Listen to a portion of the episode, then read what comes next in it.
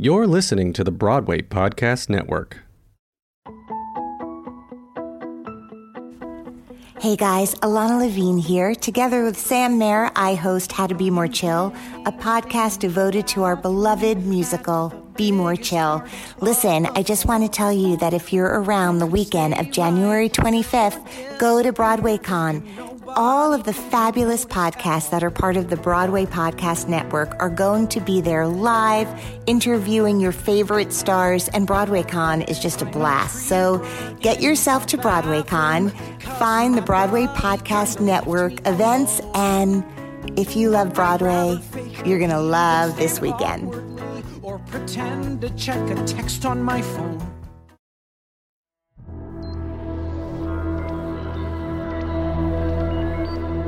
Hey everyone, I am Ilana. And I'm Sam. And we are two people who had a mutual love for a show called Be More Chill. And we decided that we would like to find a place where we could bring others who love Be More Chill as much as we do, all of the behind the scenes with all of its creatives. And we thought a really great way to do that would be to have a podcast. Mm-hmm. And we have called that podcast How to be more chill. Never hung with a girl like you before. I don't know if you know it, but I am sure that for me you are an upgrade. Upgrade. Upgrade. Let's be each other's upgrade. Oh, upgrade. Welcome to episode three. Uh, today's star of the episode is producer extraordinaire Jennifer Ashley Tepper. Who is a producer of Be More Chill and is going to give us this incredibly unique perspective on how Be More Chill got to Broadway from the producer angle. And what's also especially cool about Jennifer Ashley Tepper is that she is such a long standing member of the Joe Iconis and family creative group. Yeah, she has been championing Joe Iconis for so long now, and it was just a matter of time till the rest of the world caught on. But really, we owe all a great debt to Jennifer Ashley Tepper for bringing Joe Iconis and his work into our lives. As a fellow producer at Be More Chill, I feel like there's going to be a day one day when someone asks me, What's your secret? What's the key to being a good producer on Broadway? And I'm going to say, hitching your wagon to whatever Jennifer Ashley Tepper is doing. Follow her lead. Let's do this, Jennifer Ashley Tepper.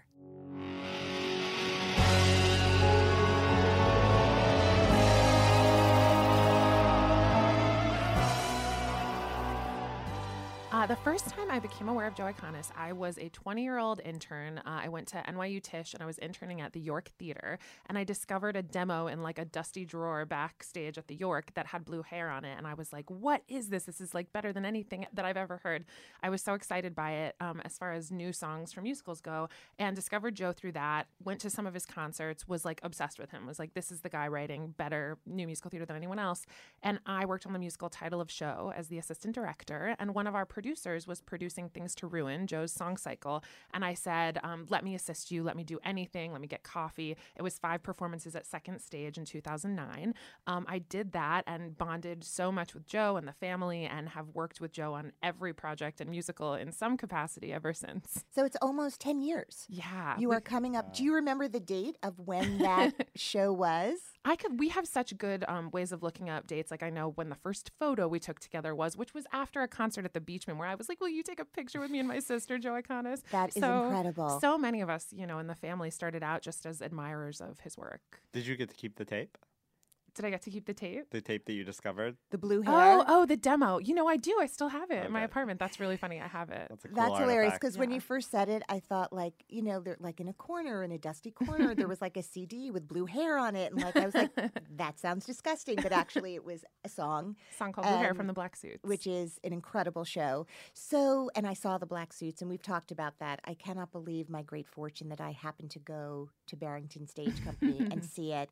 Um, so, from blue hair to that concert series to friendship, what is your first memory of Be More Chill in any way, shape, or form?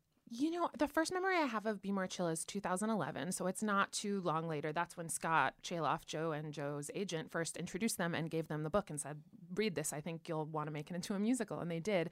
Um, and at that point, Joe and I had had two years of, um, you know, working together on various things. One thing when we performed at Bryant Park this summer, the cast of Be More Chill, we remembered that like the first thing I really did with Joe Iconis family was we were doing some like jamboree concerts, and I got us into Bryant Park alongside all the Broadway shows somehow just by like asking and asking and feeling, you know, like we should be there with everybody. Um, and so we had that memory of 10 years earlier before anyone in the family had been on Broadway, all performing Joe's songs in Bryant Park. And then we were back with our soon to be Broadway show.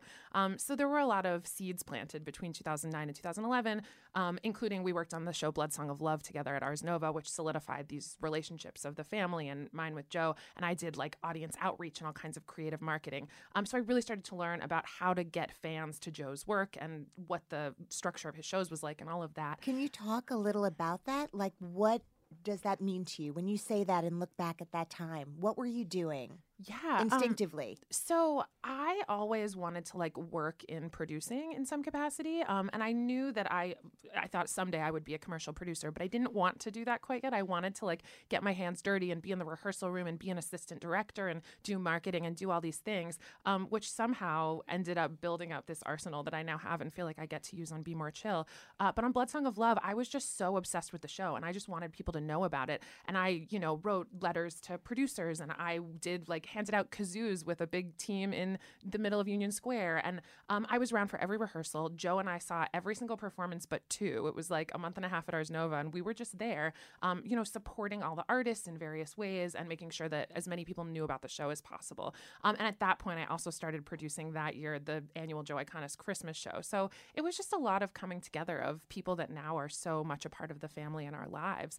And um, Blood Song of Love, which we loved so much and which was the first real musical Ars Nova produced on their main stage, um, we were so proud of it, but it did get a disappointing New York Times review that kind of prevented it from moving on to something else. And uh, that experience was what Joe kind of wrote Broadway Here I Come About, which then ended up leading to Smash. But he also, um, you know, when Be More Chill came around, and I'm speaking for him, he can speak for himself, but there was kind of this sense of like, okay, me writing these musicals that are from totally my brain might be something that I should shift from for a minute and let me see if I can adapt this thing that I really do love and identify with.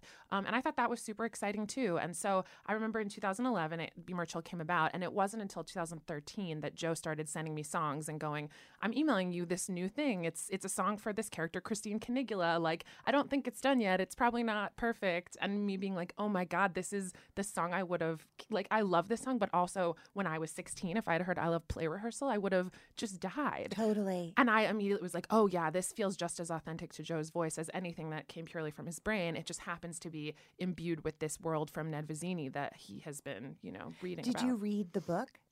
I didn't read the book until the show was at Two River because I felt like it would be helpful for me to have the perspective of someone who was not like, how was this adapted? Does this pay tribute to the book in this way? Um, you know, on Be More Chill at Two River, my credit, I always say, was like special thanks to. Um, you know, I was around, I was like with Joe and Joe after the performance, being like, oh, how did we feel about this? Um, you know, I was there, I was giving input, but I wasn't officially working on the show.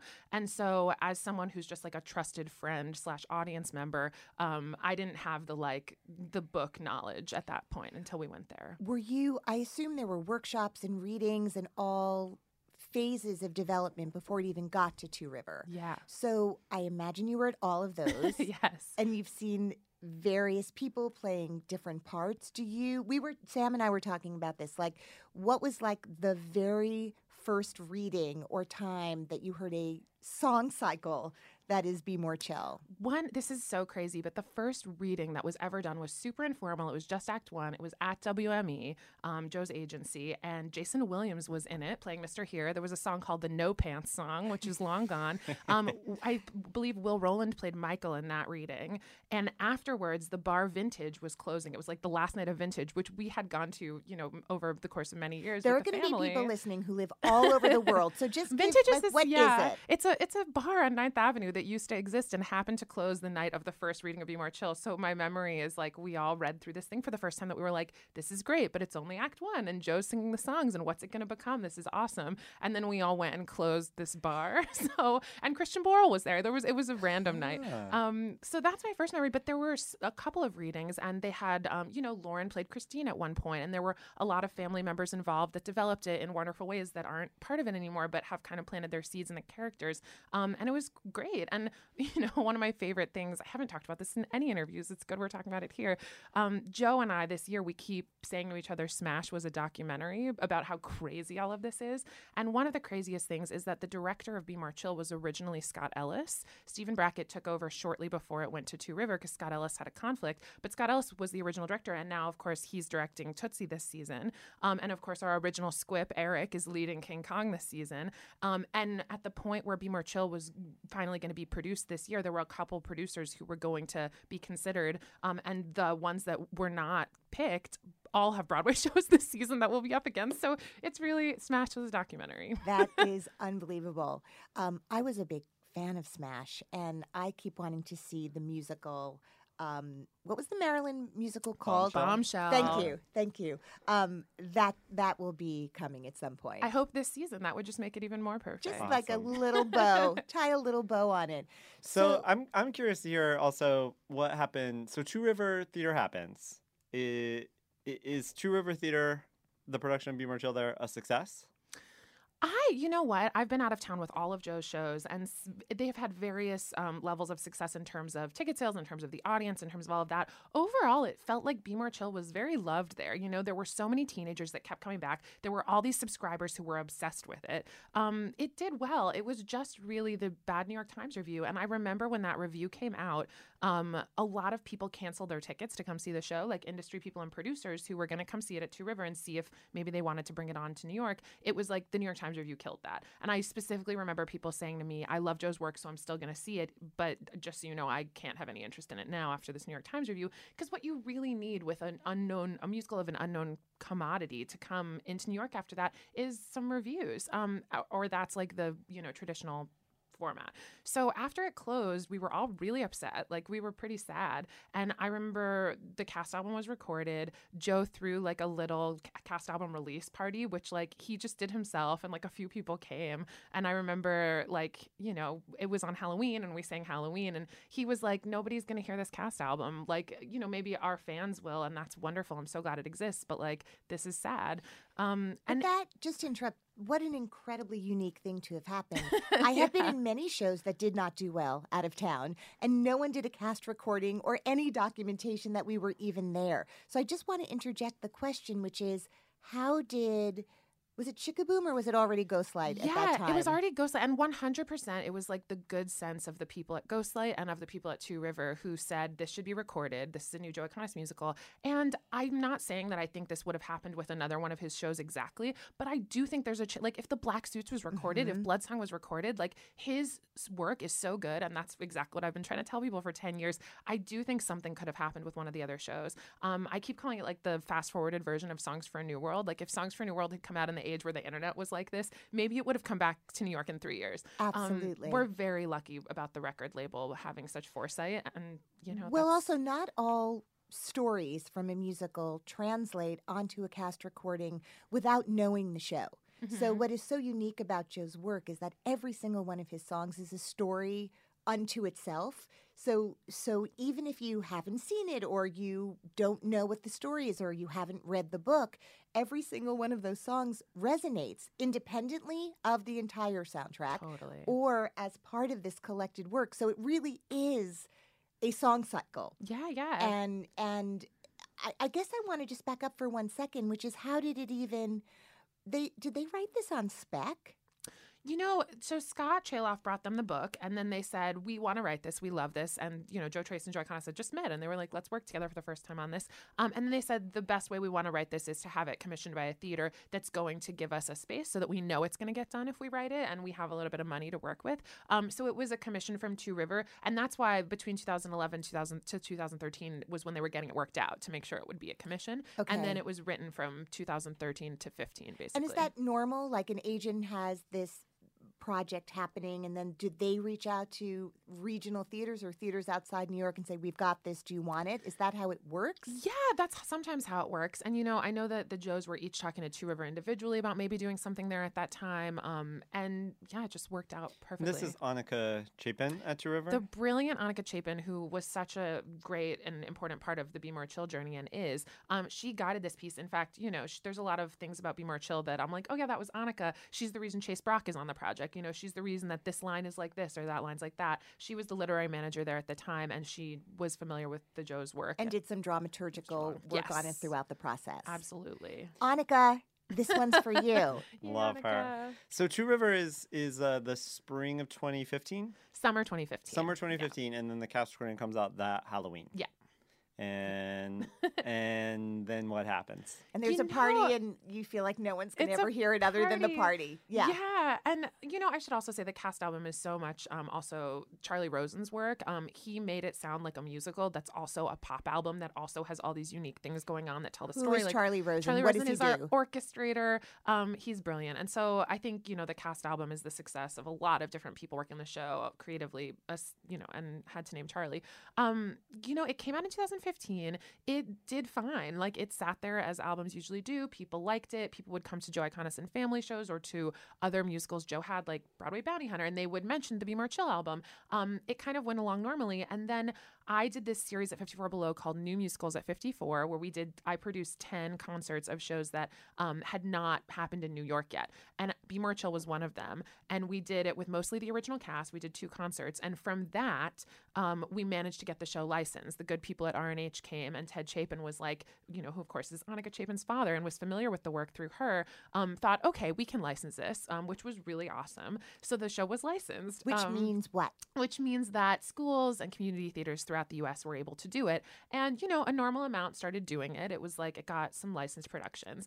Um, and then it wasn't until 2017 when the internet started exploding. And I do remember Joe and George and Gerard and a couple people, Lauren, being like, What's going on? I'm suddenly getting all these followers. There's all this Be More Chill fan art in the internet. What's going on? And I remember the record label being like, Are you guys doing something? Because the sales are spiking and what's going on?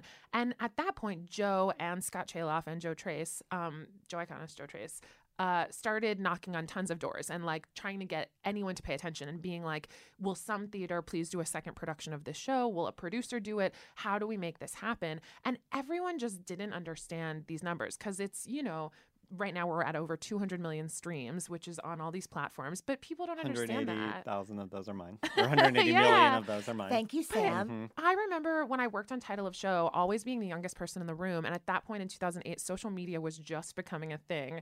And everyone in the room would be like, well, social media is not going to sell a ticket, but I guess we'll do it anyway. And me being like, social media is absolutely going to sell a ticket. And there's just this learning curve. And none of these theaters had any idea what streams meant. And they didn't understand what this, like, all this Instagram fan art meant. Um, but it was very clear that there would be an audience for this show if the show showed up again. Um, and it wasn't until I remember last, we're about to do the Joe Iconis Christmas show, the 11th annual. And at the 10th annual, Stephen Brackett and Joe Tracz came to see it. And I just remember them being like, this sucks. Look at all this Joe Iconis and family magic. Look at all this Be More Chill shit on the internet. Why is our show not happening? Like, I remember them being really upset and me being like, this is sad and what's going to happen? Nothing, probably. Um, and, you know, I should say, like, as someone who I've always worked for producers, I've wanted to produce. I have always known that like I was going to produce a Joe Iconis musical in a big way and start doing that and that it would not be in either of our best interests to do that until it was like the right set of circumstances and I knew that someone needed to produce this show that was not me and maybe I could do it with them um, but there's a reason why like in 2015 I didn't say okay well I'll just produce Be More Chill in New York like that would have been the wrong thing and I know enough about the theater to know that so in January, like shortly after the Stephen Brackett Joe Tracz Christmas meltdown, which was very understandable. Um, i hope it's documented i'd like to see footage well, we've touched base about it since then, um, and it's just yeah, we were all like, "Who's going to do this musical we believe in?" And um, in January, Scott Chaloff and the Joes really started talking to a couple producers who started ta- paying attention. And after years of nobody being interested in producing Be More Chill, there were a couple um, to pick from, and they ended up going with Jerry Goehring, the amazing Jerry Goehring, who immediately, um, well, so Joe Iconis had been working on a musical for Jerry a totally different musical. So he was familiar with him from that. And Jerry runs the theater program at Sacred Heart, and they had done a licensed production of Be More Chill, so he knew Be More Chill. And all these things kind of came together, and they thought Jerry is the right guy. And as soon as that happened, Joe was like, Jerry, you should meet with Jen Tepper and talk to her about doing this together. Um, and we already knew each other a little bit too. So we met at Sardi's, Jerry and I. We Oh, cool. yeah, we were staring out at the Shubert and the Broadhurst, and we, um, you know, had this great long conversation about me producing it with him, um, and it was wonderful. And at that point, I was like, okay, here we go. Let's let's do this off Broadway. Um, and then we started. So, if you were an archaeologist, which you probably would be because you're Jen Tepper, and I bet that's like the only thing you haven't done, like go on a dig in Israel somewhere into a cave. If you try to, and this may be impossible, right? Like to find, if, if we were in Raiders of Lost Ark and we were literally looking for the thing,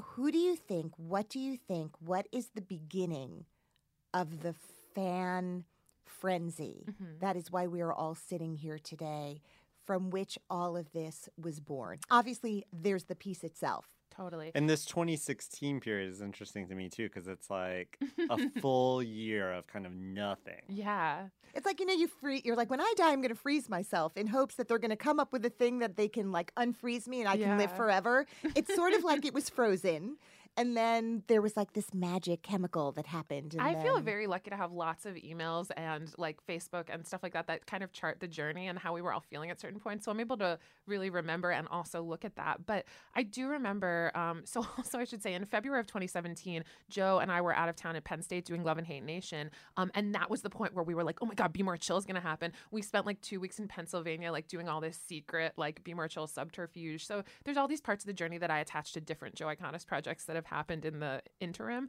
Um, but you know, in 2016, we were still hopeful. I mean, like we were sad, but we were hopeful, and we're all acting like it's like a huge, completely unsolvable mystery how this happened. But it is just the work was so good. Mm-hmm. People started listening to it. These online platforms and algorithms are very smart, and they thought, okay, people are listening to this in an increased way. Let's feed it to them more. Sure. Then the people who are really getting into this and making it more popular also love Dear Evan Hansen, Hamilton, and Heathers. Let's feed it to them. And then it's this perfect storm of like these people, these fans, um, you know, happen to be very loud on the internet in a beautiful way. And the Tumblr thing of like it being the most second most talked about musical on Tumblr, um, you know, people kind of kept this ball rolling and told their friends about it online or in person. Um, it just became this like perfect storm of letting people know about the show. And when you say that Jerry became the person, as as Sam told me too, it sounds like I can't wait to meet him because he sounds Oh like my God, you haven't met Jerry. the sweetest, menchiest. Like I've He's I've waved to him across the room, but but how great to like have a producer who everybody loves, a lead producer who everybody loves, who doesn't feel sharky or yucky. Um, had he produced on Broadway before? Yeah, so Jerry is the producer of Christmas Story. That was one of his big projects before. And actually, the way that he became familiar with Joe was um, Jerry's musical director on Christmas Story, Ian Eisendrath. Um, Jerry said to him, Hey, I've loved working with Benj and Justin. Who are some other up and coming writers who I should know about? And Ian said, I just did this workshop with Joe Iconis of the untitled, unauthorized Hunter S. Thompson musical. He's incredible. You should check out his stuff. And Jerry came to a concert we did with the Joe Iconis and family, which was in an old porn studio on 40th Street. Like you do. um mus- the musical theater factory when it was in the porn studio. And um you know when we were discussing will roland and the potential of will roland playing jeremy jerry and i talked so much about that night when jerry first came to see that joe iconis concert will had sang something and just like the way that the family and the audience like were galvanized around him in a porn studio with 50 people in it. And that became part of like why will roland became jeremy Heere. Um it's just incredible. Like you, all the things that happened in these years in between that you didn't know that seeds were being planted we just kept going. And so much of the fandom has gravitated towards these videos that are on youtube from all these years that you know might have had a thousand views. And then once be more chill started taking off it has you know hundreds of thousands of views. Just putting the stuff out there became so important for the eventual popularity. So when you meet Jerry, that is for correct me if I'm wrong, Sam, the off Broadway version. Totally. Right? Um, so Okay. we immediately started, and I, Jerry and I had like had some cool meetings about a history related thing when Joe started getting to know him about the other musicals. So I knew him a bit and thought he was so wonderful. And we started talking about doing the show off Broadway. And then, um, you know, off Broadway, it's what's really upsetting is that there aren't a lot of venues for commercial off Broadway shows, especially bigger musicals. So many of those shows, um, that formula has not been successful. So we've lost a lot of those theaters either to being demolished, like the Union Square Theater, or to, you know, being populated by wonderful not for profits who've taken them over because that model is working better. So Sure. there's not a lot to pick from. And we were really struggling to find a theater, Right. um, which, you know, we looked at so many different options. There were options that we would have had to really not do the show justice, but we could have done it there anyway. It was a lot of like, you know, that. And what we finally um, came to, and, you know, I was the first person to mention a signature in an email, which Stephen Brackett, you know, gives me more credit than he should. But I was just like, what about the signature? Um, and we went to see it and we found out that we could have it for this very limited time where we knew we would not be able to recoup, or we would be doing it as a launching pad either to an open ended off Broadway run somewhere else that we hope we could get, or maybe to Broadway. And we thought, okay, like we're going to do this. It's not the model things usually happen on, um, but it seems like this could really be good for us. And the momentum of the show was so important. You know, if we had started shopping it around to off Broadway not for profits, it would have been two years before it made it into their season. Like that wasn't the right move. We didn't think it was a direct to Broadway situation. Um, it just seemed right, even though it's not the way things are always done. And I remember I was in Washington, D.C., having a terrible trip because I had gone for my final two days of Jonathan Larson Project research. And I had these two days to like put everything together. They were my last two days. And there was like a massive windstorm in D.C., and everything was closed, including the library. And I was in such a terrible mood. The only thing open was like Walmart. And I went there and I got a puzzle. And I was like furious. And I was in a hotel room in D.C. doing a puzzle when um, Jerry called me and he was like, we got the signature. Like, we got it. and I like cool. threw puzzle pieces everywhere, immediately started like screaming and jumping on the bed. It was like the best trip to DC ever. So, again, you just never know when things are going to come around. Was there any question? Because summer is a tricky time. Mm-hmm. There are a lot of tourists, but a lot of people are away. Like like New York replenishes itself. It's like a switcheroo. No one on the streets lives there, Mm-hmm. and everyone on the streets is a tourist or going to work because they don't have the kind of lives where they're out of the city for the summer. Because it was a show that you were counting on young people to come to. Was there a moment where you were like, they're going to be in camp? it's a great question. was there any doubt about that? You know, what? summer felt right, honestly. And so much of it is that we knew we had fans everywhere and that mm-hmm. we thought that this audience would come in from, you know, all of these states and all of these countries where they had been listening to the album. And summer would be a great time for that. And all of that would make up for the fact that some people are out of town. And you know what I've found just from producing other things from 54 Below is like no one is really gone from like June 1st to September 30th. If people want to see something during the summer, they will see it. Maybe they're gone for some of it, but that doesn't Sure. always completely impact. So it felt like the perfect time. It's always the right season for theater. it's true. Don't you agree? It's true. And there's also some other pros of like not competing with Tony season or, mm-hmm. you know, all these other things we took into account. And also, it just felt like this was the moment. Like, this was the Be More Chill momentum, and we knew it had to happen now. So this puzzle throwing moment is spring of 2018. Yeah, this was um, definitely spring. Yeah, and we knew we got the signature, um, and we started putting all these pieces in place. And you know, the New York Times, um, some of the New York Times writers have been so wonderful and on board with Joe for so many years. Um, you know, seeing his concerts, checking out his musicals, kind of interested in his trajectory. And so we had this opportunity to have a Times exclusive about the show and announcing it. And we knew that the way that to get that was to keep everything totally under wraps. So there were many weeks after that of keeping things secret. And you know, as we've talked about, Sam, two player game was like a pawn in this game because mm-hmm. Talk about that. tell tell our listeners what everything you just said means. So before we knew that Be More Chill was definitely happening, George and Joe and I started planning, you know, two player game, which George is Salazar. George Salazar's show of where he sings Joe Iconis's work, and it's just the two of them on stage. Um, and you know, it all feels wrapped together. We had our first meeting about it at Ear Inn, uh, around the corner from Jonathan Larson's apartment, where he used to do interviews. So it, Ooh, my it all tattoo is tingling. Aw, it's tingling. Nederlander tattoo. Um, it all kind of got wrapped together, and um, we scheduled these shows for George to do. It was a bunch of them sometime in the spring. And then slowly, as the show started happening, we found out Be More Chill was definitely going to Broadway, and that all the Be More Chill fans, the fact that their their response at Two Player Game was insane because at this point they didn't know the show was happening. They had spent all of this time falling in love with the album, and this was like their chance to celebrate it and be there for it and see and George hear sing Michael in the, bathroom. It's mm-hmm. insanity. Yeah. Yeah, I was So there. If it I, was- I was that fan. It was so crazy. We Yeah. had to like shut down the 54 below like office lobby for the first time and had these like hours and hours of meet and greets and the fans were it was crazy. And I remember the first two player game. I was just like Lauren and I were in tears over being like these fans don't know yet. Like this Yeah. is going to be more chill is going to come back. Like Yeah. keeping it inside and not telling anyone was very hard, but also very funny and exciting and amusing to all of us. Um, and then we ended up announcing it the morning that there was a two player game that night. So it was like this perfect trajectory. And of course, George opens the show with Broadway Here I Come. So Yeah. there was just like all these meanings to it. Um, Um, and- I, I, I really want the world also to hear the story that Jen and George and Joe invite me into the rehearsal room for two player game and to get some content. And for why Yes are you Broadway. there? Who are you? For Why Yes are Broadway, you- just to yeah. cover this thing. I'm a giant Be More Chill fan. Yes Broadway will talk about Be More Chill any chance it gets. So sure, let me get in there, get some footage. And they invite me to rehearsal. At the end, they're like, "Well, we didn't know we were going to record the whole thing." And I was like, "Well, I first of all was lost on planet Mars in heaven watching this experience Because you're going to shoot some be more. You're going to shoot two player game to put on your yes. Yeah, I just, just, want you people know. to understand what you're talking about. Yep, just to Yeah. like kind of some press for the show Got to it. build up a little hype for the Okay. show that really ended up not needing any hype at all. Uh, and I, I will never forget this moment for the rest of my life. That the rehearsal's over, we're packing up, and I barely know Jen and George and Joe at this point, and I say something like. You know, I just think about all the time how Jennifer Ashley Tepper is gonna be like the president of Broadway one day and have all this stuff.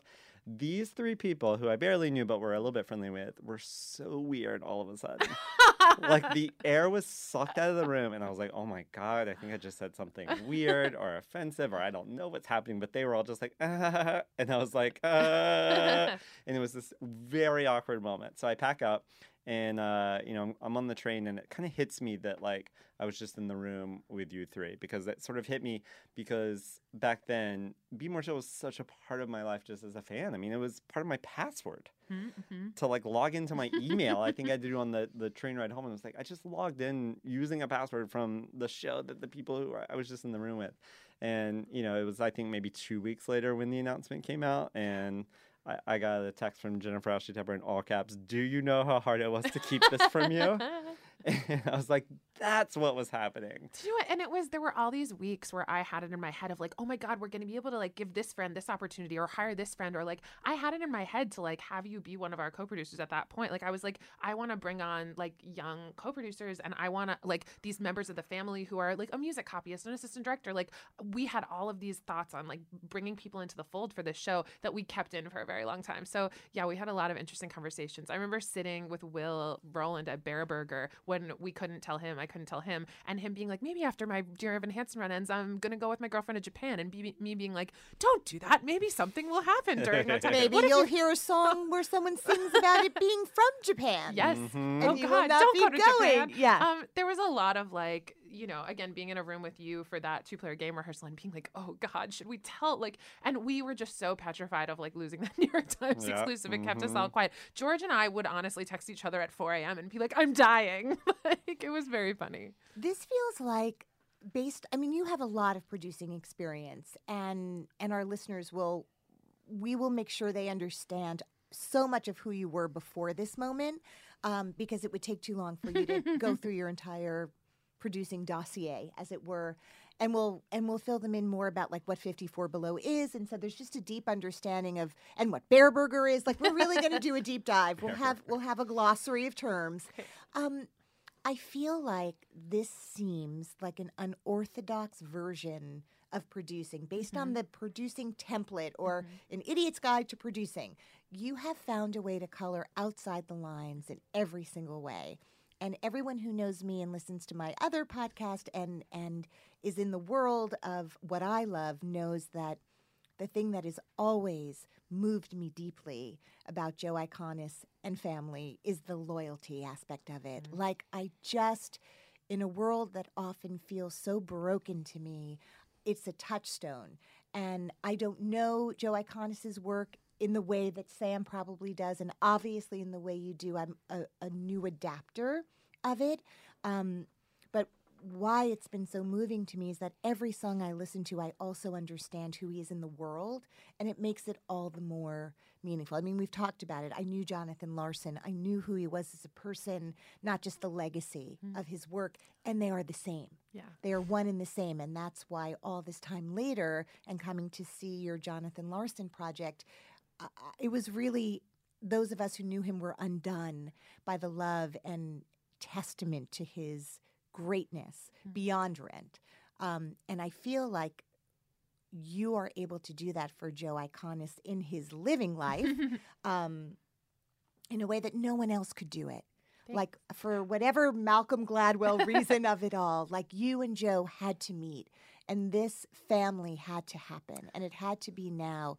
But everything you're describing is very made up by you and this team of special people you just trust your instincts about this? What is it that gives you this confidence? Because Jerry's produced one Broadway show, you have produced none until this one totally. on your own. Yeah.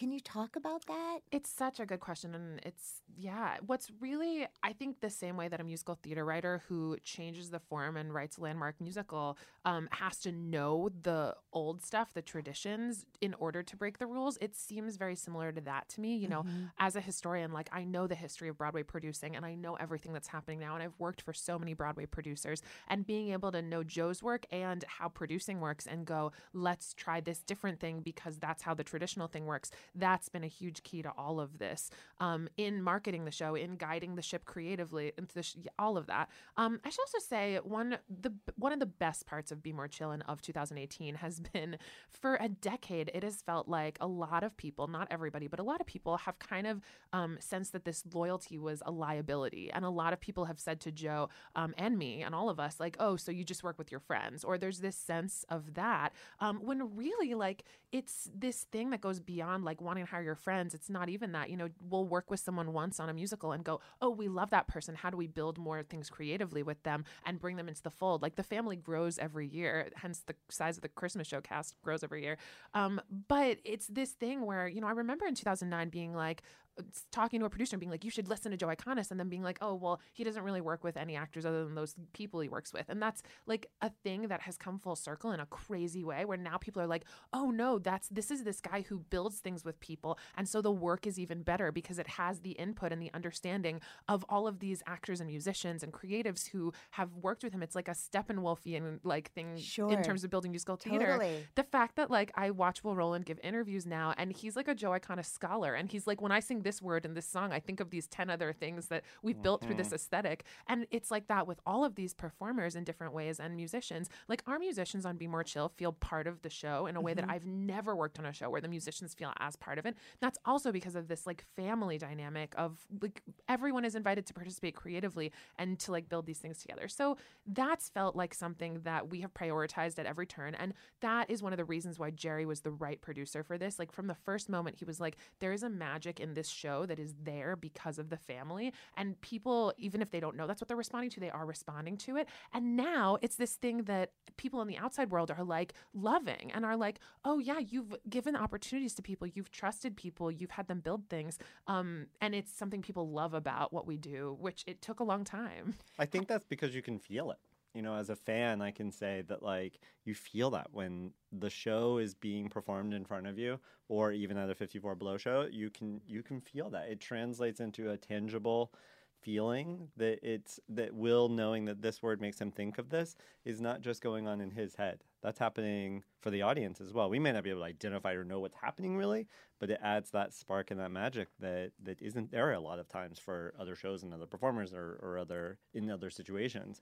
Um, and so I think that that's incredible that you, you figured out a way to turn not only this liability into an asset, but to allow this asset to actually be a, a main ingredient in the secret sauce. Yeah, there's like a shorthand and there's like a love and there's like all these things. And I don't think we're the only people that have a tribe in this way. Like I think that's one of the most magical things about musical theater is sometimes I'm thinking about other collaborations in the past that are just like ours. And there's other tribes right now of new musical theater writers and the families that they use. But we've um, you know, been lucky enough in this moment to really harness our family in doing a Broadway show where, you know, it's like Danielle Gimbel is our music copyist and that's someone who's like performed in Joe's work since college. And it's like Max Friedman's our assistant director. He's assistant directed all of these Joe Iconis shows. There's all these people at the table who have this shorthand and this knowledge. And then when we bring new people in, it's like a beautiful marriage of like someone, you know, I've talked to Britton so much about this, about how he's felt Britton so welcome. Britton Smith, who plays Jake, has so welcomed into the family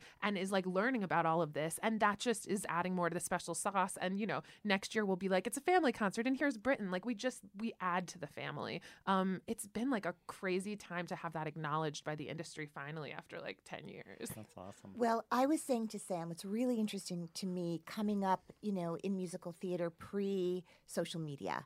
Uh, it, it makes it the entire interaction between fan and performer completely different. There is a new wave of people participating in social media beyond the performers, which is producers and everyone involved in a show having an Instagram story where you're invited into the world or you're tweeting a lot uh, to fans um, about what is happening in your day, in your world for this show. Do you feel uh, beholden? How do I put this? You're very busy. and the business of making a show is very time consuming. You have, I think, you make it look effortless uh, to, in, in how you share the business with fans. How do you decide what to share, what not to share, what to tease?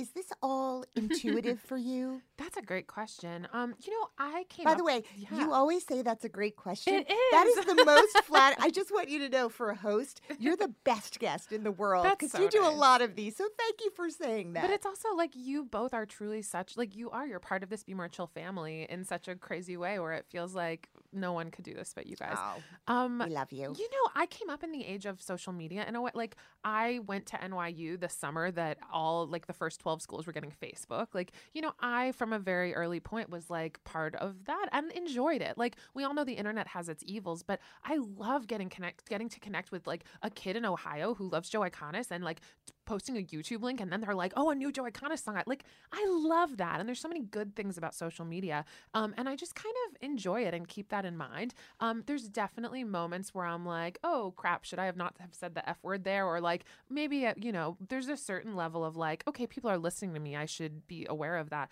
But for the most part, like I'm just me and I love getting to connect with people in person who like we've connected on the internet first. I love getting to be someone that fans and like, especially for young fans and their parents can see like I do a job that's not performing and I'm so active in that. And I've had so many fans at the signature, especially, come up to me and be like, oh my God, like I didn't realize I could have a non performance career and be in theater. And I love just getting to be someone who stands for that and gets to talk to them. Um, and also, it's like nerdy Broadway stuff, getting to connect with people on the internet about like the theaters and weird moments in history. Like there's so much good to it. I just try to like be myself and put that out there. How do you let go of like until now when it's been smaller, you ha- you and Joe have been able to control it. so how like I'm a control freak and this is your baby. So obviously you are a producer on this, so you have the hat that's with the P on it, but so do other people.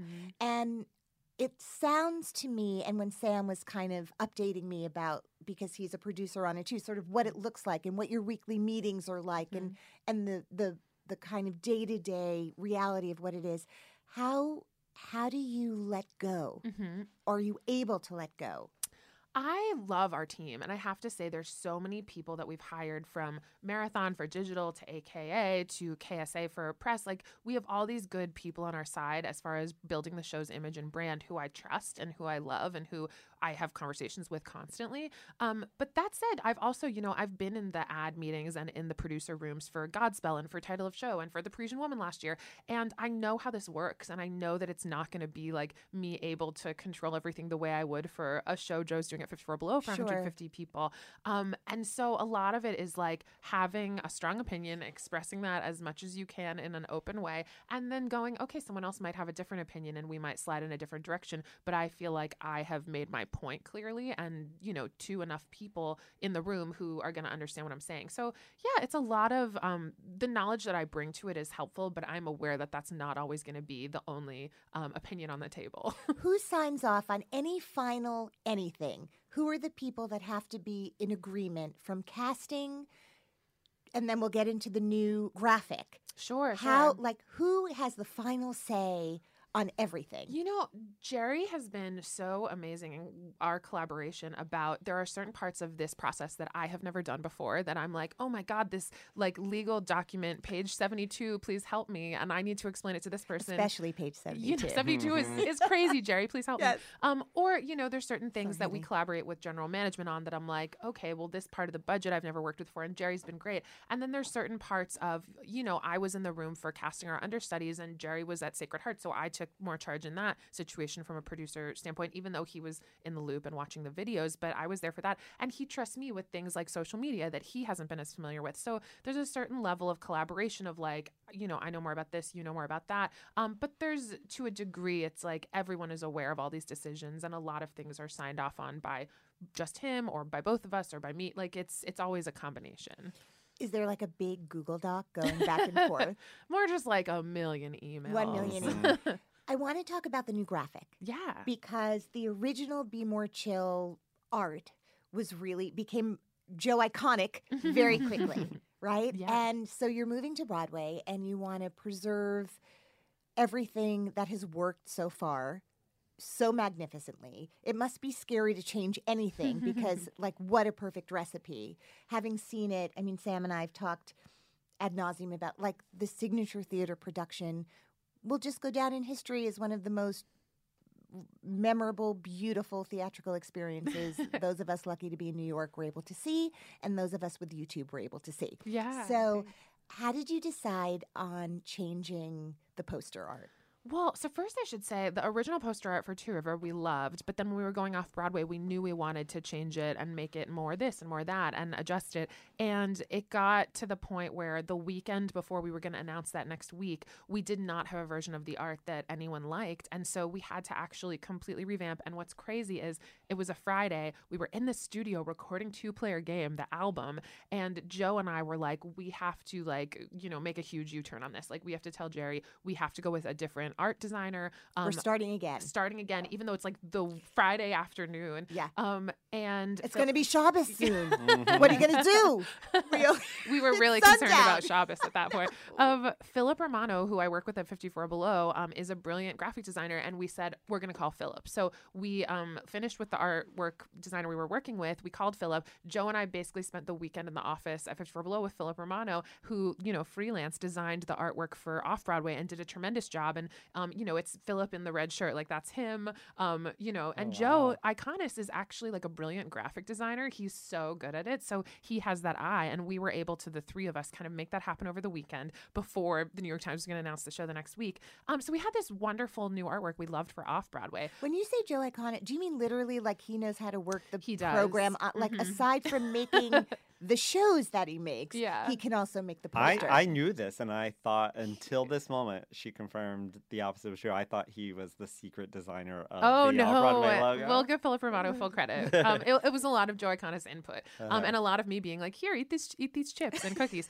Um, also important. yeah, and and you know, providing a little bit of insight here and there. But um, yeah, no, Joe is brilliant at it. Like he could design a Broadway logo. He can't really order a pizza, but he can. You know, I have always think musical theater writers can like write a masterpiece, but not order their own pizza. So, um, yeah, we spent the weekend in the office, but it's still it was like this is the perfect artwork for off Broadway. It is not like the number one ideal version of what we would necessarily want on a Broadway marquee. And I think you can always improve. Like, I don't think musicals are ever done. Sure, logos are done at some point, but it's like you can always improve on it. And the things that we learned about Be More Chill and our branding and our marketing in the off Broadway run led us to build a new Broadway. Which was logo. what? What were the, like when you say we learned A, B, C, D, tell me in your head what you were seeing at that moment. Yeah, you know, we wanted to show people that were becoming familiar with our musical through the artwork that the show is fun, that, you know, it is about these things. It is about loneliness and it is about depression and connecting with people in this way, but it is fun and up tempo and it's sci fi and it's like a blast. And so showing that through having the artwork feature movement, like the guy, you can tell he's like Yeah. moving. Um, there's a certain level of like fun that I think you get from it. Um, we wanted to have like unique colors. You know, there's we looked at every logo for every show playing on Broadway this season, and like so many of them are blue, and that's great. But we were like, how do we stand out in the atmosphere of this season? Um, there were a lot of considerations like that, and there was a lot of like, what do we love about the old logo? How do we make that more? The pill over the eye was always there. Nobody noticed it until this version for some reason because we made it pop more. You know, and Joe Iconis, Joe Tracz, and I went to see a show called Pamela's First Musical at Two River. We spent the entire train ride back for like two hours going over um, different logos and discussing. So it was like a, a process of fine tuning every aspect of the logo. And was there also a real concerted effort? You know, when you said blue, like I think of the Dear Evan Hansen. There's a lot of blue. You'd go backstage, it was a blue room. I mean, there was a lot of blue. I like blue. Um, but that became very much a color that was connected to that show. And I know from the beginning when I would talk to Joe and you, and we're almost coming up on our year anniversary of the first time we met as Broadway Con It's approaches crazy. It's only been a year. it's so wow, crazy. Um, is that uh, even though when you see both shows, they could not be more different. There are certain iconic images from both of those shows, from a bedroom that opens up each show. Um, to the age that the people in the show are. And then there's a great departure in terms of comedy and style and, and just the, the style of the show. How much did you take into consideration this is what's out there right now in in this genre and in this demographic. Totally. Um, you know what's interesting is like I feel like I've been on in a totally different way the Dear Evan Hansen journey from the beginning as Because a spectator. A little bit, but you know, like I have known Benj and Justin since they started out. I remember when Will was rehearsing Untitled Pasek Paul Levenson project Yeah. back when I worked for Ken Davenport at his rehearsal studios years ago. And um, I actually went to opening night of Dear Evan Hansen in DC for Will. So um, I and that was the same summer Be More Chill was at Two River. Like Dear Evan Hansen and Be More Chill were out of town at the same time. And it actually didn't seem like, oh, these are two shows about the same thing ever. They seemed like very different shows. But I understand why the narrative has now become, oh, it's interesting. This show does have elements that are, you know, anxiety and these things that Dear Evan Hansen features. Um, and, you know, again, like I love the show. I think that there's a lot of people that love Dear Evan Hansen who would love Be More Chill and vice versa. But it is important to just tell people they're not the same show. The same way that, you know, we also compare Be More Chill in a lovely way to Little Shop. It's not Little Shop either. Um, we are our own show. So just making sure people have that distinct vision um, of Be More Chill. And it's also, you know, not only Will, but like Ben Platt was in the black suits. Taylor Trensch was Jeremy in all these readings of Be More Chill. There's all these connections. We were always very aware of each other, but there is this sense that like, I don't know, if it wasn't specifically that in getting away from the blue. Um, honestly, when we looked at the all the blue logos, we were like, oh my God. But um, but I do think like in certain ways where we can say to our audience, like our show is different in this way, it's not better or worse, it's just different. That's helpful in, you know, telling people what our show is. And I love Joe being at the table. That's just such a, a wild, awesome thing to me. That like you know, you think about any other composer who has their first Broadway show, they're not at the ad meeting helping decide what the the logo is going to look like. And I think that that's just such a testament to the show itself and its fandom that like and, and the family aspect of Joe Iconis and and that he's there and he knows how we all know and he knows how important the logo is. It's not just, you know, a marketing meeting about this is what the logo is going to be. It's this thing is going to represent the show for a century. Totally. Um, And so much of the synergy in the family is that, like, I have had conversations with Joe for a decade about his opinion on Broadway logos. Like, Right. and you know, when such and such is said in a press meeting, I know how our stage manager feels about it because I have been part of this family with her. Like, there's all these moments where someone on the team knows what someone else feels or thinks, and whether they should be brought into the room in a way that they aren't usually because they have insight. Um, you know, one of the th- like you know, Sam, like you are doing all this work as like influencer marketing, which we would have never known if we hadn't gotten to know each other better. So it's like all of these th- ways that like when you really get to build relationships with people, the show is better or the show does better. It's like it's so valuable, and I feel like I've seen that for a decade of like you know the way that Lin functions too, Mm-hmm. and he's in the room. Like it's it's only a plus to have the artists more involved, of course, in appropriate ways. Right. Well, that's what I love that you still have this energy, enthusiasm, and idealism of the like, I've got a barn, let's put on a show mentality, which is everyone's going to pitch in and we're going to use everyone untraditionally because they're good at it and no one has to stay in their lane.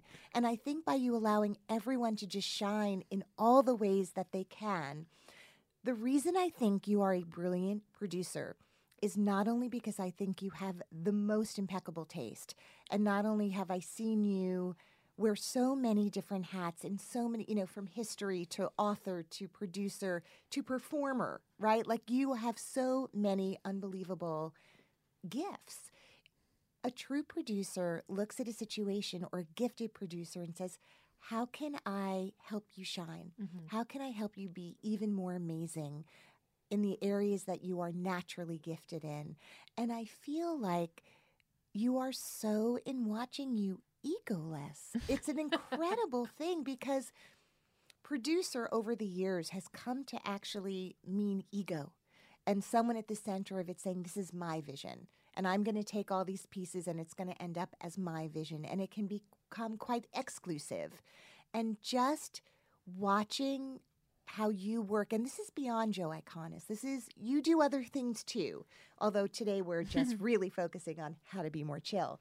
Um, to have you at the center of something, I cannot tell you how breathtaking it is to bear witness to who you are. And I am constantly, you know, as sort of um, a senior in this very loving group of people, someone who's been here doing it while you guys were still in elementary school.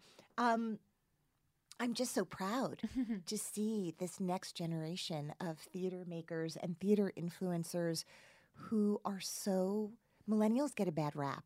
Yeah. Um, and often when millennials are discussed, there's like no heart in it. It's like they're these bodies without hearts, all ego and no heart.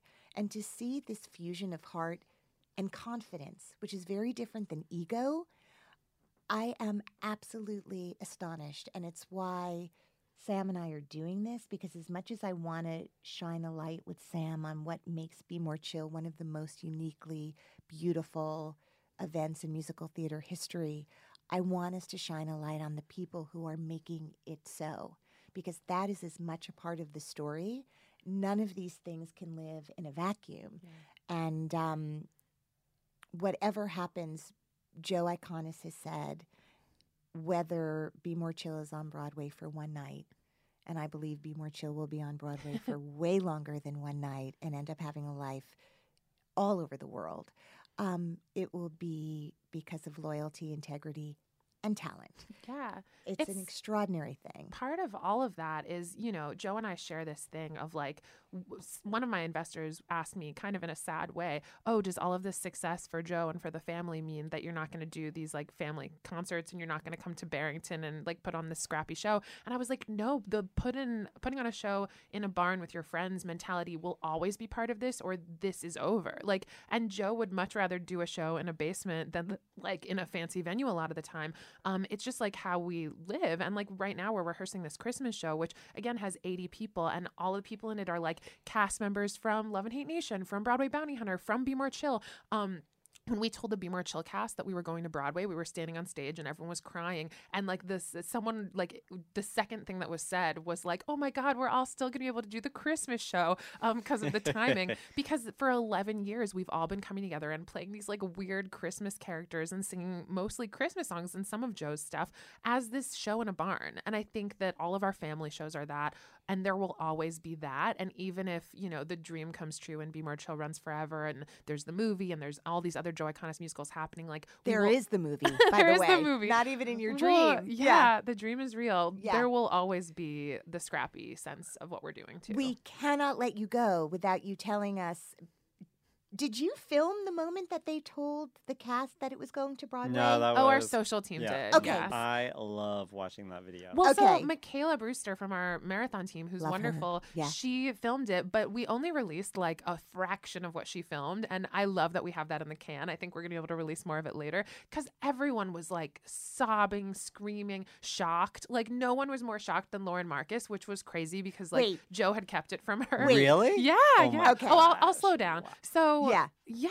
How did you find out that this, sh- the little show that could, obviously sold out in two seconds? Yeah, Right? you know Literally, how long did it take to sell out once you were at the we signature? sold out before opening night. So Be More Chill was sold out before opening night. We knew at some point that we had this extra extension that we could add in, and Jerry and I both were like, "Let's announce it right after opening." And it became very clear that like if we didn't get the and you know we got a lot of good reviews, we just did not get the Great Times review review that we wanted. It became very clear that part of the strategy would be to announce the extension and say, "Hey, we're we're going anyway." And when the extension sold out within hours, that was like a wonderful tool for us to be able to bring back to the table for our advertising team, our co-producers, and say, "Hey, look at the legs this has. We're going to Broadway." And on opening night, when everyone was upset about the Times review, I just kept screaming, "Like we're still going to Broadway. We're still going to Broadway. Like be more chill.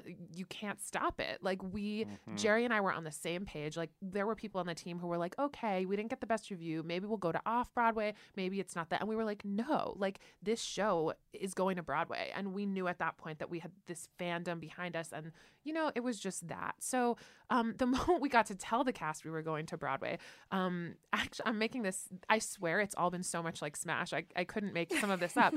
I actually had this like really horrible day and I had arrived at the signature and Gerard and Joe and like uh, George were out front, and I just like started crying, and I was like, "Oh my god, I had this terrible day." Got into this fight with this producer on the phone, like just sobbing. Uh, The guy at the liquor store next to the signature came out and handed me tissues, which every day since then we would like wave at each other. Like it was just one of those New York moments. It wasn't that big of a deal, but I was in a terrible mood. They all were wonderful, made me feel better. I went into the theater. I was like calming down. I was sitting there watching some rehearsal, and Jerry came in and was like, "Jen, I need to talk to you immediately." And I was like, "Oh great, what else is gonna happen today?" So Jerry and I went into the vestibule where you like walk into the signature into the theater proper. And he said, The Shuberts are giving us the Lyceum. And I was like, Oh my God, every time I have a terrible day, we get a theater. Like, let's keep having terrible Wow, days. wow. So at that point, we were like, Okay, we, we can't tell anybody yet. Um, and at the end, I think that was a Friday. Maybe I should get this right, but I'll look it up. But um, we couldn't tell anyone. It was like a huge secret. And Why? then we wanted to, you know, first of all, we definitely knew we wanted to capture the moment where we Okay. told the company. And also, we wanted everyone to be able to have that moment together. But we also were going to tell a couple of key members of the creative team um, sooner than we told the full company. But even that had to wait a couple days. We had to like put some things in place. We had to, um, you know, cross some T's Even and Joe I's. Iconis did not know. You kept not it know from him yet. for how long did you keep this from Joe? wanted to die. I don't Like, understand. I it was so hard. And sometimes when people are like, "Can you keep a secret?" I'm like, "You have no idea." yeah, Like, I oh kept my it from Joe Iconis he was going to Joe, Broadway. And Joe kept it from Lauren also once he knew. So Jerry and I were able to tell the Joes and Steven and Chase um, a couple, like, you know, within 36 hours, thank God. And then I remember that night after Be More Chill, we all went to the West Bank where we love hanging out. Um, and we were all there, and Joe and I both knew, and no one else there knew. And like, I was, we were sitting with Marcus, our drummer, and with Katie Carlson, and they were like, What's going to happen? Like, oh God, like, is this going to be the end of More Chill? And again, we were like, we just couldn't tell anyone. And it was raining, and Joe and I were like, We got to go. And we walked to the Lyceum, just the two of us in the rain, and we just kind of stared at it. And we knew we were going to tell everyone two days later. But we, it was actually, and Joe has said this as well, like, it was so wonderful actually having that moment to digest it when it, it was like the Kander and Ebb song. It was a quiet thing. Like, it was our moment before everyone knew. Because we knew to a degree that when we told our wonderful company, people's agents were going to know, people's moms were going to know.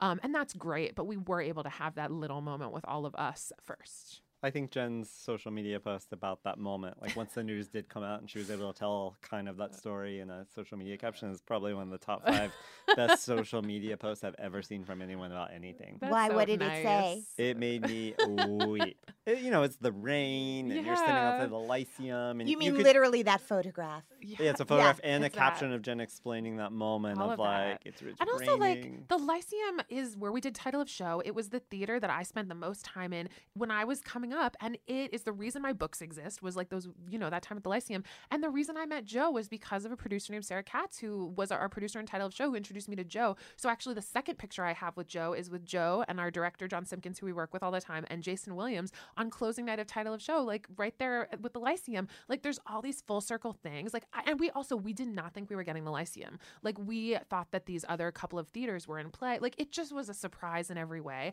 and being able to look at the faces of people who have been on this be more chill journey and the faces of your best friends and just see everyone like crumple into a ball and like sob on the floor because this thing that we believe in so much is happening and we're all doing it together like that moment was crazy like i can't wait to see the rest of the video I can't believe Lauren didn't know. That's amazing. Lauren truly didn't know. And I've talked to like all of them about this since being like, did you know? Like, because, okay, I didn't tell anybody, but right before we were gathering in this circle to tell everyone, Jason Tam was like, Jen Tepper, like, what's going on? And I just like went, "Ugh." and so like, I think there was a couple minutes where he probably knew. But Lauren literally was like, is there food? Like, Lauren had no, Lauren thought it was a party. She does, she does, she has tunnel vision sometimes for things, and she just had no idea. And also, I think a couple people thought it might happen, but every time Jerry and I gathered the group for any kind of like, we're extending for a week, Sure. or let's talk about like how to manage the stage door, we would have these meetings, and everyone would be like, we're going to Broadway. And so those like, were and it wasn't. Yeah. so Wow. so it was. It felt like there was a certain sense that people thought it might happen. Some people had no idea, but nobody knew for sure. I have an awesome way to close this out, which is Ilana assumed earlier that I do know a lot of other Joe Iconis music and, and songs, and I actually don't. And I asked him a few months ago, like, give me the list of songs that I should pull up to to get more into Joe Iconis, and I haven't done that yet. So what I would like to do is ask you what they are also, and so then I can add that to the list, and then I'm I'm just gonna close the door one day and do a Joe Iconis deep dive. Well, So if we don't hear from you for a while, It's that. that's what happens. So I know Be More Chill. Yeah. What else should I listen to if I want to get into Joe Iconis? so funny is that like I've always again for a decade been like Joe I just want I love musical theater so much and Joe is the best of what I think musical theater can be and I just am so passionate about other people hearing that and so a little more than a year ago I did this like 30 days of Joe Iconis on social media deep dive where I picked 30 songs which like you know it's not the best 30 I just picked 30 really great ones. And I like told the story of how each of the song came to be and like featured all and they're all YouTube links. So if you feel like it you can like go look at those. Um but you know what's great is Joe has never untagged or taken a video down from YouTube. So 10 years of concerts and shows are up there. And there's these other musicals you know there's like amazing other musicals that hopefully New York will see in the next couple years. There's Broadway Bounty Hunter which played Barrington and stars Annie Golden is this awesome kick-ass show that Joe wrote with Jason Williams and Lance Rubin. There's Love in Hate Nation which is about this juvie hall for girls in the 60s and these two girls that fall in love there. Um, there's all these different shows. There's the Hunter S. Thompson musical which has been in development. Some people know Kaboom and um, Brown Buffalo from George's album. Like there's all these shows that are just percolating that there's little pieces of out there. Of course there's shows like Blood Song and the Black Suits that have happened but will hopefully come back in a bigger way. And then there's all these standalone songs that we do in concerts among these musicals. So there's true I mean there's probably at some point wikipedia let me edit joe's page to include every song he had ever written. And then like after a couple months they were like no this isn't the correct this isn't how wikipedia works. Um i hope i saved it somewhere. But there are really tons of songs. Like there are so many. All right, I want you to finish the sentence for me, okay? Be more chill is. a dream come true Wow, that was so quick and awesome. The best. it's just instincts Thank you, Jennifer. thank you thank you Tepper. both This Thank is going to be a great ride, and thank you for letting us come along with you. thank you for being on it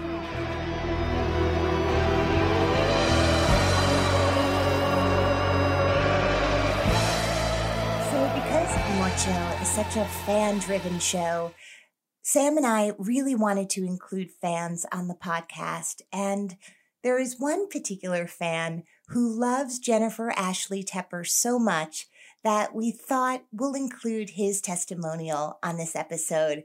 And it just happens to be a certain Mr. Joe Iconis sharing his thoughts.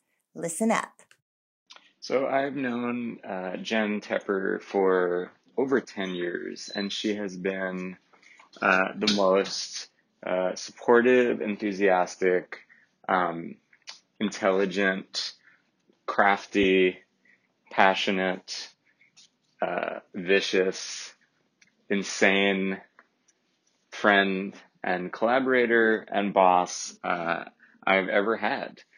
Uh, it's uh, she's so skilled and she's so uh, she's just so she's so smart and so aware of the history of um, you know theater and uh, and not just like the like you know like oh you can Google this uh, style h- history. It's like the she's like truly truly aware of um, of the the uh, you know the, the the the the breadth and the the legacy um, that has come before in the world of musical theater, and so you know the fact that she holds me in such high uh, esteem, um, knowing what she knows, is really uh, is is really incredible and it's something that uh, has never been lost on me. It's always been an honor that she's liked my stuff, um, and it continues to be an honor that she likes my stuff. And I just trust her more than uh, anyone. Pretty much every great thing that has happened to me has been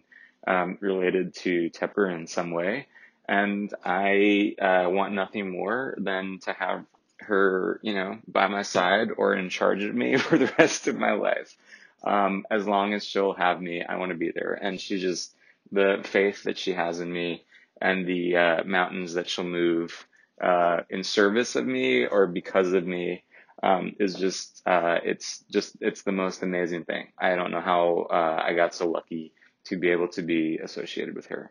Um, and now I have to go because I'm in Pearl Studios and I'm standing in front of the, the snack machine and the bathroom and, um, and I'm in people's way.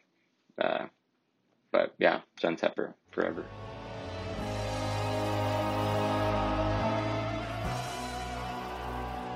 Thank you for listening. Hey, you can find us on Instagram at How to Be More Chill. And one quick thing before we go could you go to Apple Podcasts or whatever podcast platform you listen on and just take a moment to rate and review us? We would really appreciate it. And do not forget, this is Ilana. This is Sam. Tell us how to be more chill. Never hung with a girl like you before. I don't know if you know it, but I am sure that for me you are an upgrade. Upgrade. upgrade. Hey there, I'm Kimberly Schmidt. Are you in love with the podcast you're listening to? Kevin Jager here. Did you know it's part of the Practically Perfect Broadway Podcast Network? And I'm Brian Plofsky. The Broadway Podcast Network features over 30 podcasts to feed the theater passion in all of us. Feed me, Seymour. Wait, over 30? I feel like I'm running out of time. It doesn't have to be agony because we have a very good place to start. Try out the Broad Wasted podcast with the three of us. And yes, it is what it sounds like. Join us every Tuesday for a hilarious happy hour with the best and brightest on Broadway. We drink, play games, share laughs, and did I mention drink with your favorite Broadway stars? From Jeremy Jordan, Patty Murin, Jessica Vosk, and Carolee Carmelo. To James Monroe Iglehart, Sierra Boggess, George Salazar, and Alice Ripley. we have too much fun with too many friends of the show to mention. And on BPN, there's a whole new world of theater podcasting at your fingertips. Alongside the Broad Wasted podcast, you can discover other great established shows and exclusive podcasts that were made just for the BPN network. So defy gravity and fly on over to BroadwayPodcastNetwork.com. Or go direct to our page at bpn.fm backslash broadwasted. And follow, follow, follow us on Instagram and Twitter. You can find us at Broad Wasted, and the network is Broadway Podcast Network. We just can't wait to be a part of your weekly theater podcast lineup.